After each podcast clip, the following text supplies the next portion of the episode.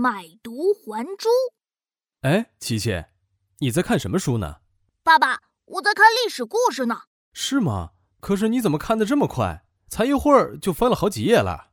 哦，这些故事都太长了，我都是看故事后面的小漫画。爸爸，你看这些漫画可好笑了。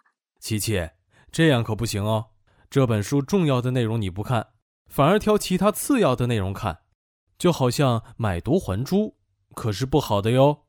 啊，买椟还珠什么意思啊？椟指的是木盒，珠呢是指珍珠。